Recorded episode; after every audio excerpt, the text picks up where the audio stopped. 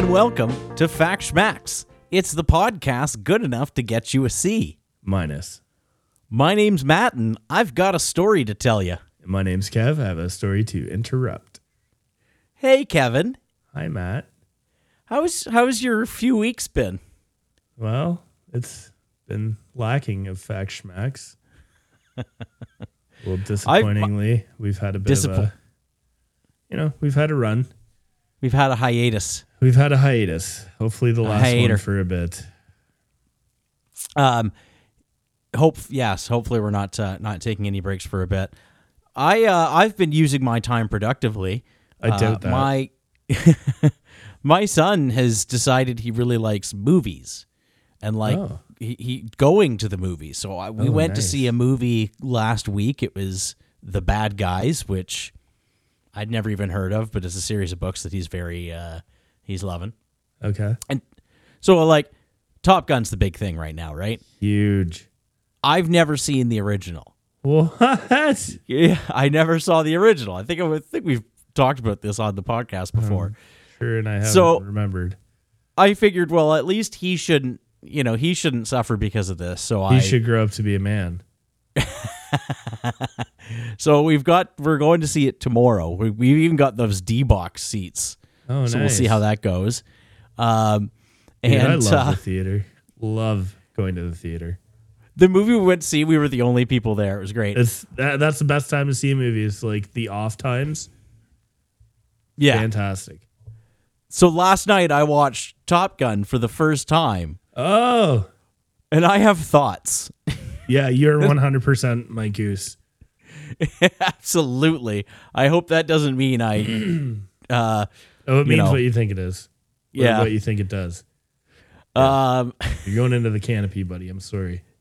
oh, that's a When bummer. this crashes, that is possibly the most homoerotic movie I've ever seen in my entire life. okay, okay, hold up.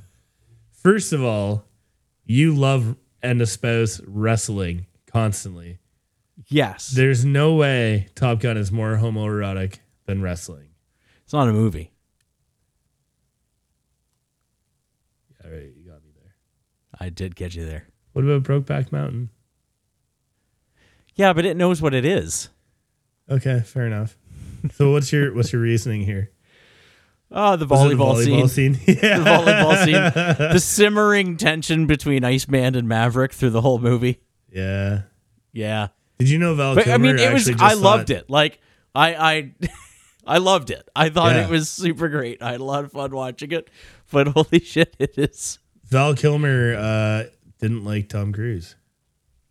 Oh really? So that was like a legit thing. Yeah, Tom Cruise. was oh, probably Tom cruising it up. I saw a really good thing with uh, James Corden and Tom Cruise uh, for promoting the uh, new movie where Tom Yeah. Cruise takes uh, James Corden flying. So Tom Cruise can actually fly, and he flies a P fifty one Mustang and then a a jet. I can't remember what the jet was, but it was a two seater, kind of like a trainer jet. yeah. Uh, it was good. It's funny. I laughed. I Nifty. am a huge flying uh, aviation nerd. I was an air cadet as a kid. Like I used to love going to air shows and and I still think like when I see a jet go by, like it gives me a semi. I love it. Like I'm like, Well- wow, that thing is amazing. Before that little uncomfortable bit of, uh, of trivia, you dropped another bit of trivia, and I just have to wonder: Do you have any more? Do you have any more of them facts and perhaps a schmacked? Well, I do.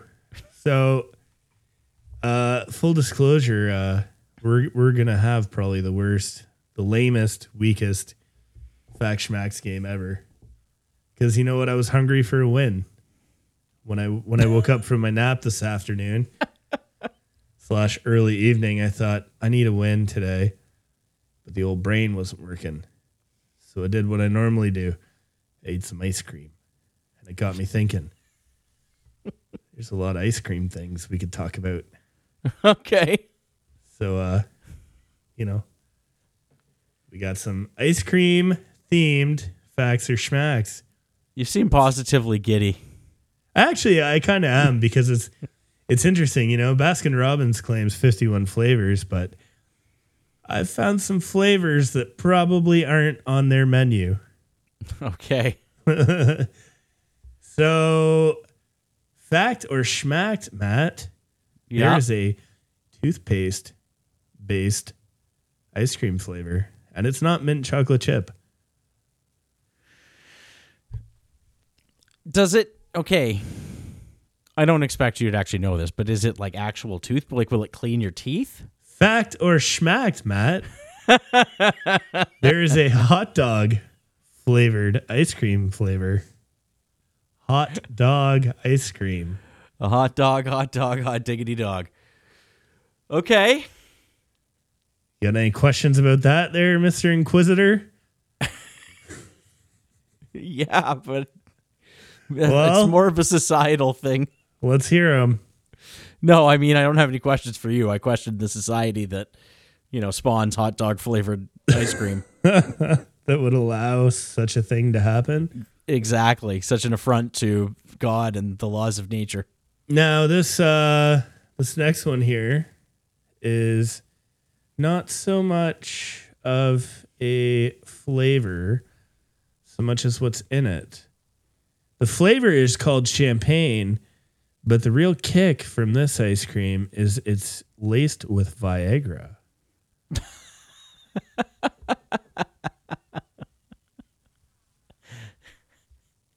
so, what do you think? Which one gets you harder, the hot dog or the Viagra?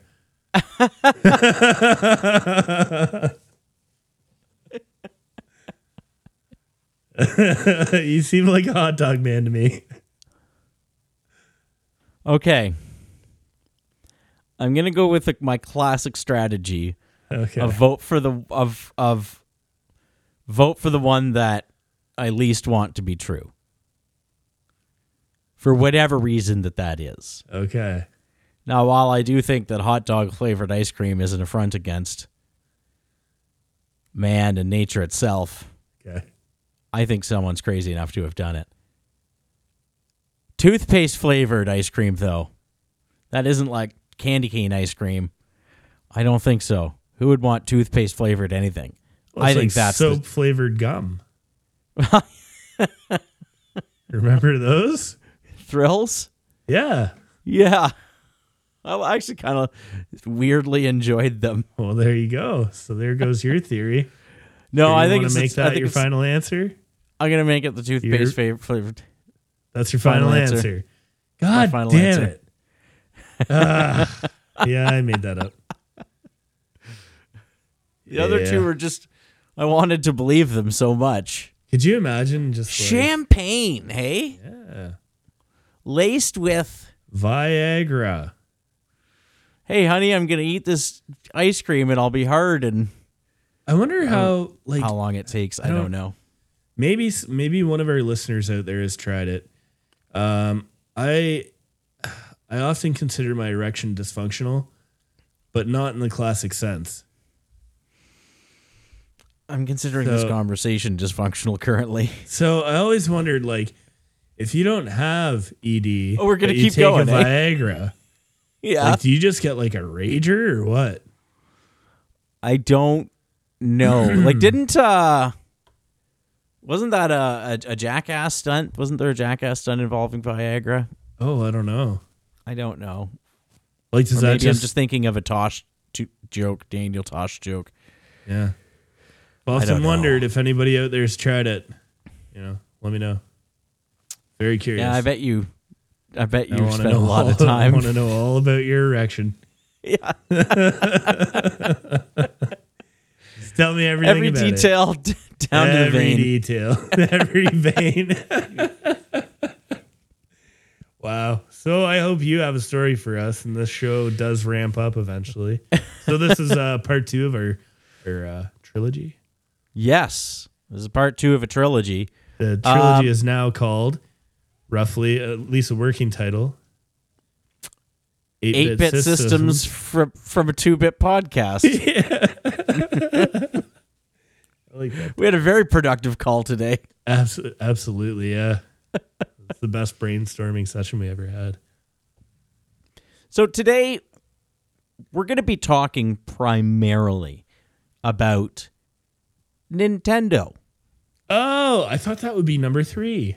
No, Hmm. it isn't. Dumbass. Interesting. Wow. Yeah, Jesus. I know. Excuse me. Speaking of Nintendo, I'm just gonna tune out here. Play my play some Tetris on my my handy Switch. Oh, Funny. Fantastic little device. Yeah. So Nintendo was founded as as we've actually discussed on this podcast before. It was founded in 1889, uh, when uh, the when Jack the Ripper was still active, Yeah. uh, by Fusajiro Yamauchi. That I'm gonna do my time? best with a lot of Japanese names during this, and just just know that I'm doing my best. Um, he was selling Hanafuda cards. Hanafuda cards. Hanafuda cards. Hanafuta. Yes. What's a Hanafuda card? I'm glad you asked. I didn't. Uh, you, I'm so glad you asked, Kevin. I, I didn't. I've got an explanation ready to go because you asked so nicely. Uh, All right. I think in the 1600s or so, Norwegians. Uh, Sorry, I thought your kinda- explanation was going to be an explanation, not I thought. Yeah, I somewhere we were going to go with some facts. Okay. No, on. Norwegians introduced playing cards uh, to the Japanese, and Japanese people loved them. And the the people in charge there immediately banned them because they didn't want foreign influence. So to get around this, they made their own cards, and their cards had, you know, four seasons instead of four suits, and it, they had twelve months instead of twelve cards. Um, so they were functionally the same same thing. Uh, and then those got banned too. But in 1899, they were becoming legal again. So uh, this Fusajiro Yamauchi uh, character uh, creates this company called Nintendo. Uh, I've seen varying translations of uh, what that means. One translation is "leave luck to heaven," but apparently, according to Wikipedia, my high-level sources, uh, that could also easily be translated as the gold Temple of. Free Hanafuda. so, uh, who knows? Initially, You don't. He was. What's that? I said you don't. Uh, initially, he was very successful, uh, and then business dried right up um, because really, how many decks of cards does a house need? One, right? Maybe two. Then it's you're not running to the store and buying a new deck of cards uh, No. every week. But you know who does use cards, uh, go through decks of cards very frequently is Casinos. casinos. You got it.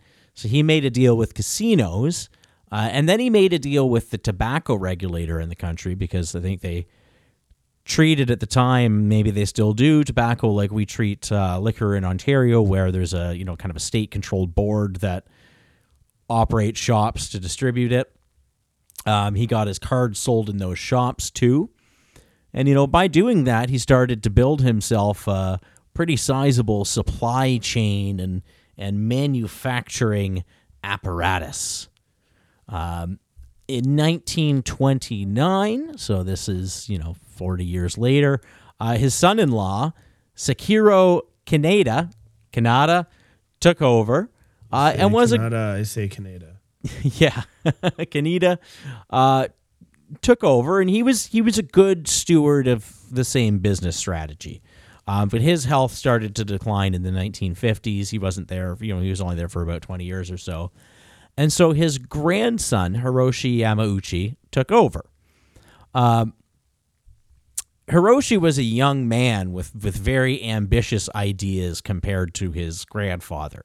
You know, he wanted to be bigger than a playing card company. So he did some things right away. He consolidated a lot of their manufacturing. Um, he fired a bunch of the old guard and brought in a bunch of young, savvy people. And he started trying a couple different business ventures to supplement this, uh, you know, this business that he had. Uh, one of the uh, the ventures that they tried was a pay by the hour love hotel. Hold up. yeah. So they were pimping. But they, I mean, I, th- I don't think that they had their own, you know. So it was like you could go there as a couple. It was a no tell Yeah. motel. yeah, exactly. Okay. Okay. Uh huh. Greasy. Maybe. Um. So after that, you know, and other similar or other various ventures failed, he kind of looked around and realized that his biggest strength uh, was in this kind of robust distribution system uh, that he had. Um, now he just kind of had to f- find a, a sort of budding industry where having a big old supply chain uh, was was it a real advantage. And he looked around and he settled on video games. You know, boys. This is both- what year? This is in the early '70s now. Okay. So he took over in the 50s. By the early 70s, he's th- he's looking around and thinking, what else can we, you know, what should, what sh- what else can we be doing? He's tried some other things. He s- circles around to video games, and he, uh, you know, both coin operated and home systems, which were starting to be a thing. From Um, Atari. From you know, from Atari, from like the Magnavox Odyssey, from uh, you know, there's there was other systems that came before that. Like Atari is actually the second generation of consoles, I think, as we Right. went through. Um, so he shifted a lot of the resources of his company into research and development, and to you know kind of get into this sort of video game entertainment production field. Uh, in 1979, um, they open uh, Nintendo of America. This is after they've had a couple successful arcade games in in Japan. They open Nintendo of America because they want to get into the American market, and he taps his son-in-law, a guy named Minoru Arakawa, to lead it. Um, it was a bit, bit tricky, apparently, to convince him to join, as as Yamauchi's daughter Yoko, who was Minoru's wife, uh, blamed Nintendo. Yeah, she blamed Nintendo for making her dad a cold man. Uh, but he did eventually manage to um, to convince him to to head this new Nintendo of America venture, which was primarily going to be focused on just distributing Nintendo arcade games inside of uh, the U.S. and Canada. Uh, so in 1970, or sorry, uh, so our Arakawa moves um, to New Jersey from Vancouver, where he had been living. He was he had been living in North America, which is why he'd really wanted uh, him in the first place. And they founded Nintendo of America again, like I said, primarily just to distribute these arcade machines. Now, one of the first games that they imported at a mass scale was called Radar Scope, and it had initially tested very well. You know, put it in a couple uh, uh, bars. People are loving it. They ordered like three or four thousand of these machines, and uh, by the time the machines arrived on the East Coast, where they had initially set up, um, Arakawa went back into the bars where the, the machines had been set up or the arcades and noticed that nobody was playing them. And after asking around, it turned out that people thought it was fun at first, but and it wore off pretty quickly. Just like Fat Now- Schmacks. Yeah. so now they've got thousands of units that no arcade owners want that they're not able to sell.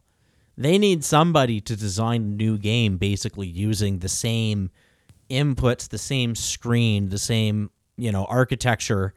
You basically they need to be able to just swap out the motherboard and change the art. So they uh, in Japan, they tap this young man named Shigeru Miyamoto, and they put him in charge of of doing that.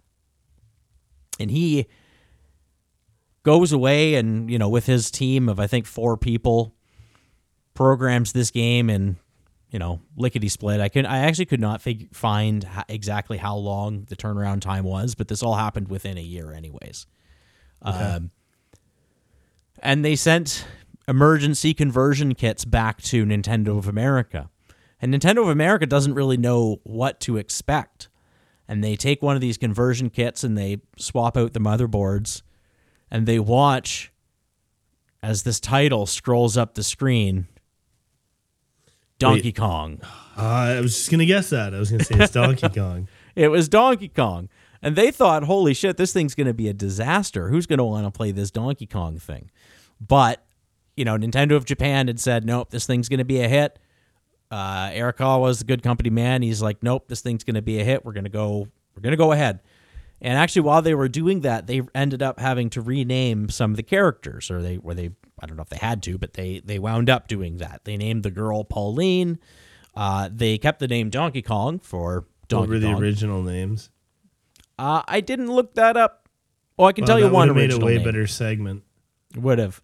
Uh, but here we are. They Here renamed here you them are. these names. Well, that's just the names we know. Well, I can tell you that one, um, the hero was originally called Jumpman, but uh, they Nintendo of America renamed him to Mario because he looked like, or Mario, uh, because he looked like Nintendo of America's landlord, Mario Segal. So Okay. fun, fun little bit of trivia for you there. Uh, the machine was absolutely an enormous hit, uh, with an estimated two hundred and eighty million dollars uh, in revenue for Nintendo, uh, and a lot of people starting to notice Nintendo as like a you know kind of big up and coming company, uh, and that included Universal Pictures. Universal Pictures actually got wind of Donkey Kong when Coleco licensed Donkey Kong for the ColecoVision, and when they did that, all of a sudden it showed up on a trademark search while while Universal was doing some stuff, and they approached Coleco and told them, "Hey, you're you're infringing on our rights for King Kong, so you'd better pay us some royalties, or or you're going to be faced with a lawsuit from you know big Universal Pictures." uh, and Coleco didn't want to do that, so they gave in. They agreed to pay royalties. Then Universal went to Tiger Electronics because they were licensing a, a handheld version of Donkey Kong. Tiger wasn't so willing to budge.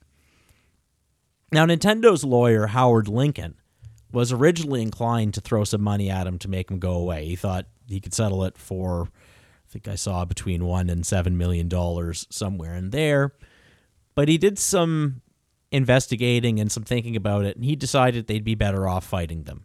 He thought that this was actually a shakedown, and he wasn't convinced that Universal actually owned uh, the copyright for King Kong. So Lincoln met with uh, Universal president uh, Lincoln and Arakawa, I think, the president and the, the lawyer, met with the president of Universal Pictures, which was Sid Sheinberg, uh, who was a very successful attorney in his own right, to let them know that they wouldn't be paying the uh, that they wouldn't be paying the an, any royalties to them. That they didn't believe that they owned the trademark, and uh, you know if they did, absolutely we'd be paying you, but we don't think you own it, so we won't. And uh, What a goodbye. what a what a move by Universal. Like I should find like some like well off company and just be like, hey, uh, you're infringing on my copyright and you can buy me off for a really reasonable rate of one to seven million dollars. yeah, well, Which I mean, Universal, money, Universal had made King Kong movies. sure. So, um, but uh, yeah, so Sheinberg apparently was so angry he told them, "You'd better start saving money to pay your attorney's fees. I view litigation as a profit center." Which apparently was a quote that came back to bite him in the ass when it came down to uh, the actual litigation. But uh, Lincoln hired a lawyer named John Kirby, uh, who was f- a famous lawyer in his own right. He had won big cases, I think, working for like Pepsi and uh, and I think actually, ironically, he'd worked for Universal too at some point. Um, to save you all the legal drama, it turns out that Universal actually did know damn well that they didn't own the rights to King Kong. Uh, in 1975, they had litigated to prove that King Kong was public domain. So it was Oh, kind of really? yeah, it was kind of open and shut, and because they had done that, I'm saying, man, that's so greasy. it, it was a greasy move. Um, because they had done that, uh, Nintendo was able to countersue for damages because they had sent all the cease and desist lawyer, um, you know, stuff. They had contacted vendors, and you know, they had they had been kind of greasy. Um, they had uh, they they were awarded 1.8 million dollars from Universal, uh, and yeah, and then a bunch of the the a bunch of the licensees that were licensing Donkey Kong for various you know consoles or whatever. who had caved and paid Universal royalties, they turned around and sued Universal to back to get the royalties back. Most of them settled. Uh, so, you know, that happened. Well, that looks Um, good on them. Yeah, right? In 1983, the Nintendo Family Computer launched in Japan, uh, also known as the Famicom. That is the the Nintendo Entertainment System, but the Japanese version. Okay. There was some Like the drama OG with Nintendo console. it's the OG Nintendo console. There was some drama with a recall, but uh, it proved to be incredibly successful. So Yamauchi, who's the president of Nintendo of Japan, wants Nintendo of America to launch this bad boy in North America, but like at the same time, the video game crash is happening in North America. So retailers are piecing the fuck out. They're saying we're you know we're not going to get burned twice, uh, returning inventory all the time and you know stocking stuff that never sells. So It's funny how that still is kind of a thing. sure, Like how many Yeah, I- console launch? Like I, I don't like day one consoles yeah, because you I- know they're pr- they're prone to breakdowns. yeah, yeah, probably. Um, but uh, yeah, so he knew that it was not a good time to try and launch a console in North America. So he held out and he held out, but getting a lot of pressure because you know I'm sure they're in Japan. They're looking at this thing selling like gangbusters and being like, "This is free money. Like what? What are we doing? Why are we leaving this on the table?" So by 1984, he could could hold out no longer. Um, they at least had to kind of gauge the market and see what it was going to be like. Uh, they didn't want to make it look like a video game console, though. They'd have to convince retailers to to stock it. Like I said, and retailers were shying away from anything that even looked like a console. So the original design that they settled on in 1984 was the Advanced Video System. It had a keyboard, a tape drive, two wireless controllers, a light gun, and a three octave musical keyboard. What? That Uh, would have been way cooler. kind of. They tested this design out, like I said, 1984, and people uh, did not react very positively to it. A lot of groans, a lot of eye rolls, a lot of, you know, Yeah. yeah, a lot of been there, see- been there, done that, not doing it again. But there was one guy, this guy named Sam Borofsky, who saw the potential. He introduced himself to Arakawa and told him he's the guy that's going to help him get this thing off the ground in, in North America. He knew how to do it. He knew he had a history with working with Atari. He had seen the mistakes they had made. He understood how to get around them, and he was going to educate Arakawa in the North American market and and you know what had happened and what you need to do. So spends months kind of coaching him through this, um, and they came up plans uh, with plans to kind of prevent some of the the things that had had happened. And this is still some stuff that Nintendo does today. Like for example, uh, anyone who tries to get Nintendo merchandise, uh, they consistently under ship. Uh, they they never ship a full allotment of stock. Now, So they were the OG supply crisis, um, artificial inflation company. I mean, on one hand, it creates it does create a little bit of demand. On the other hand, it makes sure that retailers are never, you know, stuck want with inventory they're not moving. They're in the thi- I- opposite position. They want it from you. You know what? Hold on. I have a thought. I feel like that's why we should take more breaks with Fact Max. Create artificial demand because that's probably the only way we'll get it. They also, uh, you know, realized that one of the big problems with the Atari debacle was was all the third party garbage that was out there and how quickly it, it had flooded the market. So they came up with this uh, licensing chip or this locking licensing system with a lockout chip to make sure that only people that they approve, only games that they approve of can come out on the system. Yeah, you might remember back from the Atari episode, it has been a while uh, for us. Chuck, the Chuck Wagon one and Yeah. like all those Yeah, right. random games. all those random games. But but Activision had or Atari had sued Activision to say, hey, you can't put out games on our system, and Activision had lost. Nintendo was able to get around Atari it. lost. Atari lost. Sorry, Yeah. Nintendo was able to get around that uh, because they just physically locked stuff out and cooperated the the locking mechanism, which Atari hadn't done. That just things just ran onto disk, right? Yeah. Or a, a cartridge, and you could just manufacture a cartridge. So, um, they also redesigned the machine to look like a VCR, which you know, kind of right idea, trying to disassociate themselves with video game consoles at the time. Uh, they were trying to make it look like something less like a computer because that's maybe going too far in one direction, but more like some like a, like something that belongs under a TV. That's Sure. not a video game system. So that's why it's the most boring gray box in the in the world.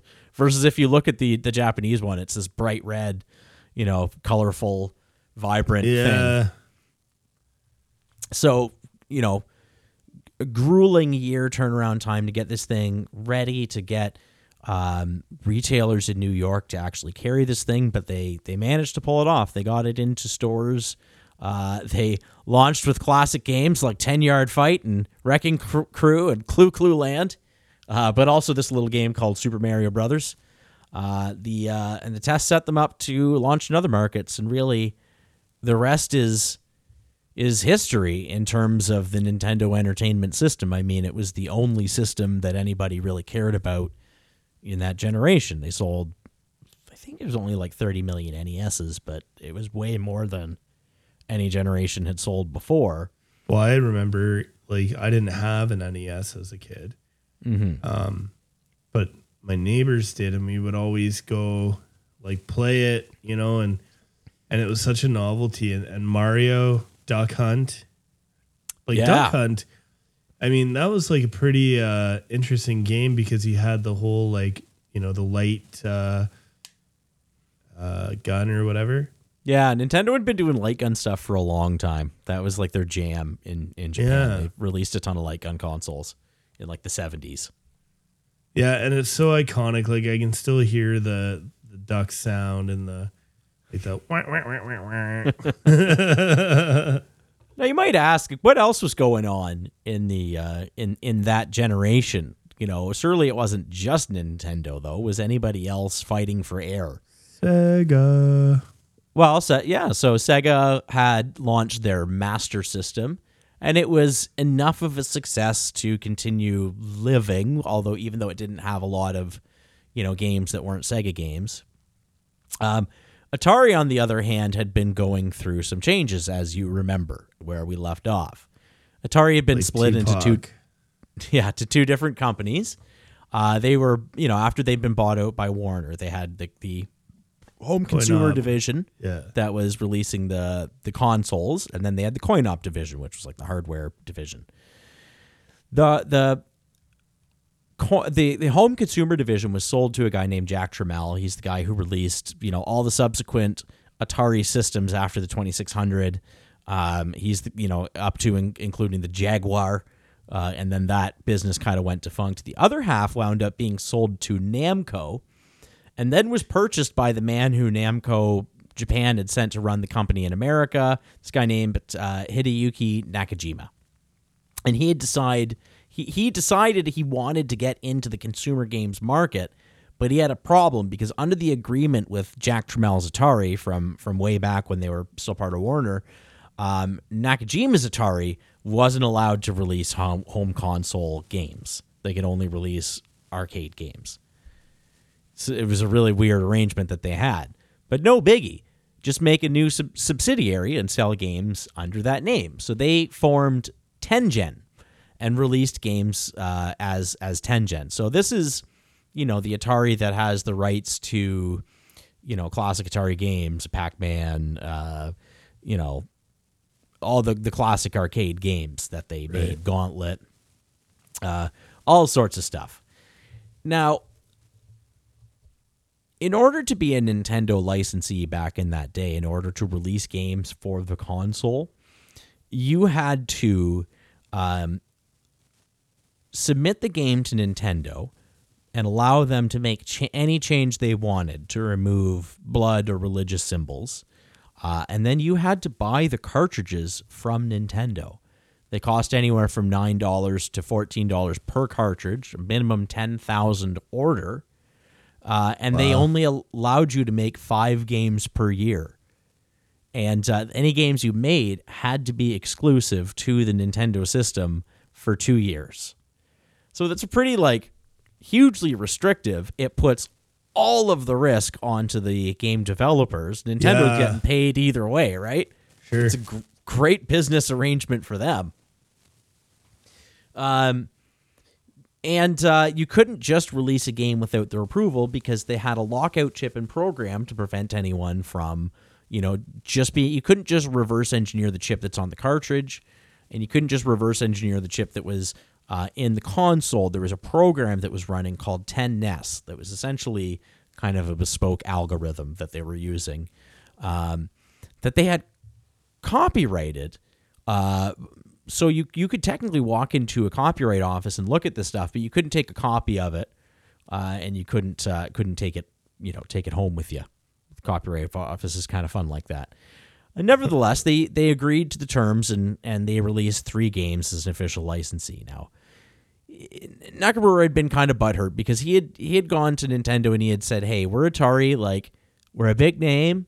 Surely you can cut us some sort of deal. Like maybe we can manufacture our own cartridges because we're experienced in that, you know, or maybe uh, you can give us a break on the cost of them because you know Atari's worth so much." And Nintendo had been basically, "No, you're going to get treated like anybody else."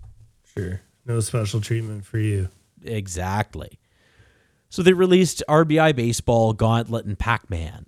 Uh, RBI Baseball, in particular, was a very popular uh, NES game. But behind the scenes, Atari scientists were working to reverse engineer the 10NES lockout. But they couldn't do it without ac- access to the actual program. So what to do, what to do? Well, like I'd said, the copyright the program was copyrighted. You couldn't take that information out of the copyright office to work on it in any substantial way. But you could theoretically take that information out if it was subject to litigation. So they forged documents saying that they were in litigation re- revolving around these patents, got access to it illegally, What? and then uh, they were able to reverse engineer this lockout Wow. and started yeah so they they had reverse engineered it they, they made their own program called rabbit that could run off unauthorized games and just as as this is happening there was a chip shortage that hit in the late 80s Oh. sounds familiar doesn't then it too? yeah it And did the happen prices to get them stupid. So Nintendo, who makes all the, the cartridges for everybody, has to tell everybody, well, you're not getting as many games as you'd ordered because it's harder to get the you know the chips for it. Atari co- goes to them and says, "Hey, what if we get find our own chips? Can you know you, we just give them to you and you can make our games so we can at least meet our quota here?" And Nintendo said, "Well, pay the difference, and as long as they pass our you know our rigorous standards." So they found a, a source of them in in the U.S. somewhere, and they sent off some samples, and Nintendo just said, "Nah, not up to our standards." Denied them, which was maybe a dick move. I mean, I don't know the whole story there, but uh, in December of '88, Atari and slash Tengen had enough. They sued Nintendo for hundred million dollars for antitrust violations, and at the same time, uh, they sent out their own unauthorized games to retailers. And you you know you'll you'll know a Tengen game if you've ever seen one because they're a black cartridge and they've got um, they're kind of more rounded in a weird way. okay. I yeah, so- that was a thing. That was a thing. They round up releasing like a dozen unauthorized games. Uh, Nintendo starts, you know, threatening retailers, saying, "Hey, if you start carrying any of these guys' games, you know, we're gonna pull our our inventory for you. Maybe your shipments will get disrupted. Maybe they won't wind up anywhere." And retailers were very afraid of Nintendo because of you know at the time. So Atari filed an injunction telling saying Nintendo shouldn't be able to do that. Uh, a judge said, "Sure, yeah, totally. You guys should not be able to interfere with each other's customers." For some reason, Atari was like, "Oh no, no, no, no. We should totally be able to interfere with their customers," and so they contested that um, injunction, and then the judge just threw the whole thing out. So Nintendo kept just threatening retailers to pull their products. But Dude, it did. Some, sorry, some of these Tengen games are fantastic. Paperboy, yeah, because they're all Atari games. yeah. Paperboy, Tetris, Yeah, like that's crazy. I didn't realize that those were the first uh, version like- of Tetris. I didn't realize those were hot. Mm-hmm. Those were yes unauthorized. Now, eventually, the, uh, the all the lawsuits came to a head, and Tengen lost because while they'd they'd stolen the plans, and Nintendo was able to prove that they had stolen uh, their specific um, design. There had been a revision that they had made after they'd filed the copyright, but you know that the the unnecessary code was still in the Tengen games. There was also like apparently other functions uh, that weren't just specific to running the game that the Tengen chips were doing. So it Were was they, um, were they the original uh, collecting your data and spying on you cartridges? no, no, no. You need an internet connection for something like that. I know, I'm kidding.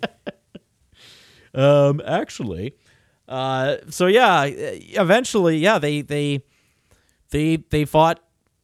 You know, they fought the good fight. Really, they as consumers, we probably hope should have hoped that they won, but uh, but they didn't. They did get Nintendo to drop its exclusivity policy, so games would come out on other consoles, you know, sooner, or if not simultaneously. So that was a good thing heading into the uh, 16-bit area era. It also, even though they lost, it, their, their case did enshrine the right to reverse engineer things. So basically, what the case said was to the extent that you actually reverse engineered anything from scratch, great. You totally should be able to do that. Yeah. But you can't steal things from the copyright office to yeah. Yeah. to get to get the the rest of the way there. yeah, that's a little So, rough. Yeah, Atari had to pull all their their Nintendo games off of shelves. So, in you know, So they're huge. in a more real way, they lost. now. What's that? They're probably big collector items. Uh, to a certain extent, I think. To the right person, I guess. To the right person, anything's a collector's item. They did go on to make a bunch of games for Sega's hot new console that had just come out right around the same time, which was the Genesis. But the 16 bit wars are a story for another day.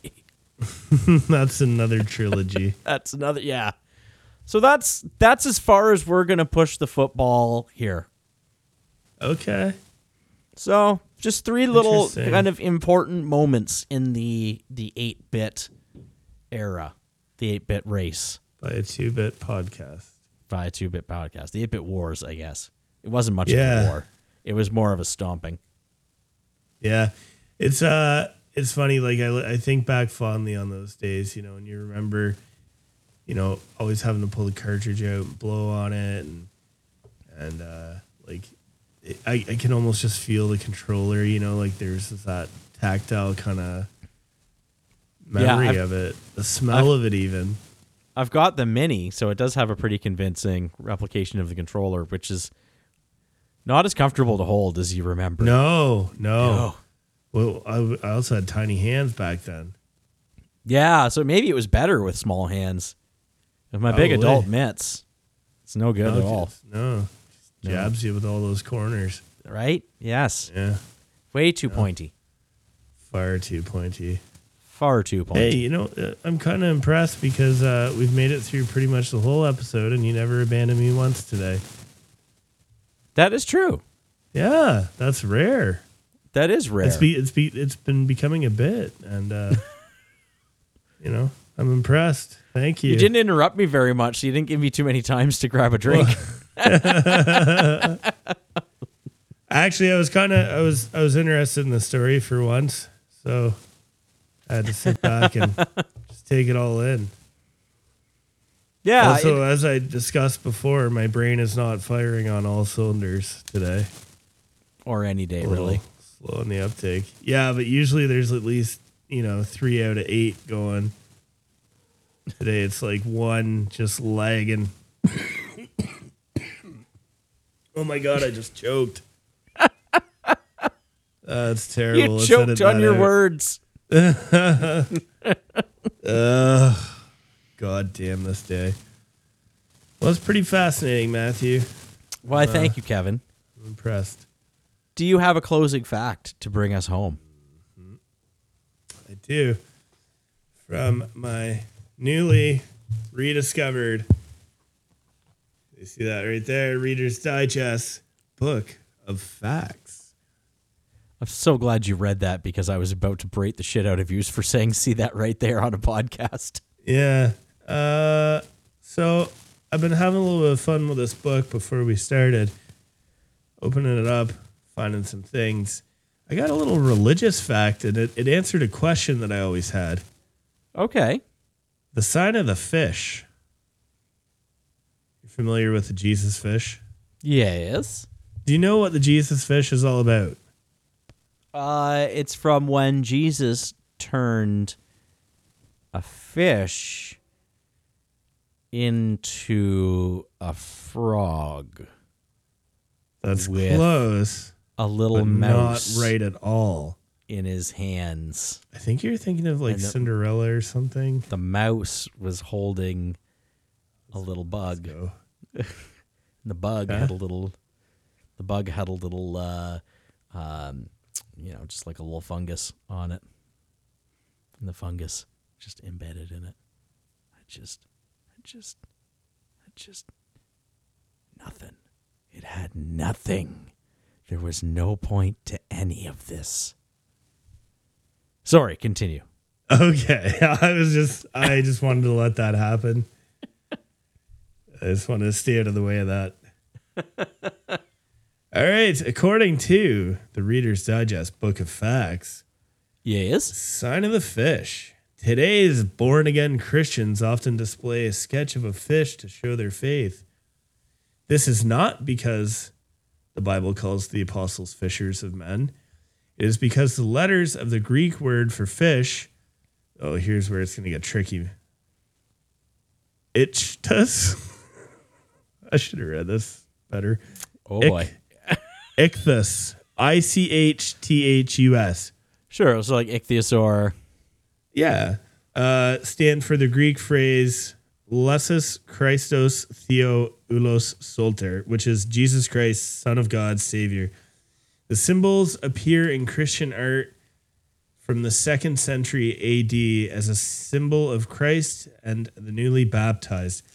So I can only imagine some ancient ass Roman wagons with like a Jesus fish on the tail tailgate, like the bumper, you know? Yeah. Yeah. I always wondered where that came from. I'm like, what's the deal with the fish? I don't get it. I'm so glad after I chose to do something that sent around Japan and a bunch of names that I couldn't fucking pronounce that you came in with a fact that you couldn't fucking pronounce at the end. Yeah, Really I will. I, I will say that you're better at the at the Japanese names than you were at the Russian ones Oh, that was from from Dyatlov Pass from That was Russia with tough. Yetis. yeah, that was really tough. yeah. Well, thanks everybody for listening. Uh, we hope that we are going to be coming back with some more consistent releases, and uh, you know, if you enjoyed the show, be sure to find us somewhere, like us, leave us a review, subscribe, do all the things. And uh, thanks for joining us. Okay, bye. Bye bye. Thank you for listening to Fact Schmacks. We hope you enjoyed our show. If you want to hear more, be sure to check us out on Patreon at patreon.com forward slash facts schmacks. Or you can check us out on Facebook or on YouTube or on twitter.com at Fact Schmacked Pod. We also have a website, factschmacks.xyz, because we know you haven't had enough yet. Sure.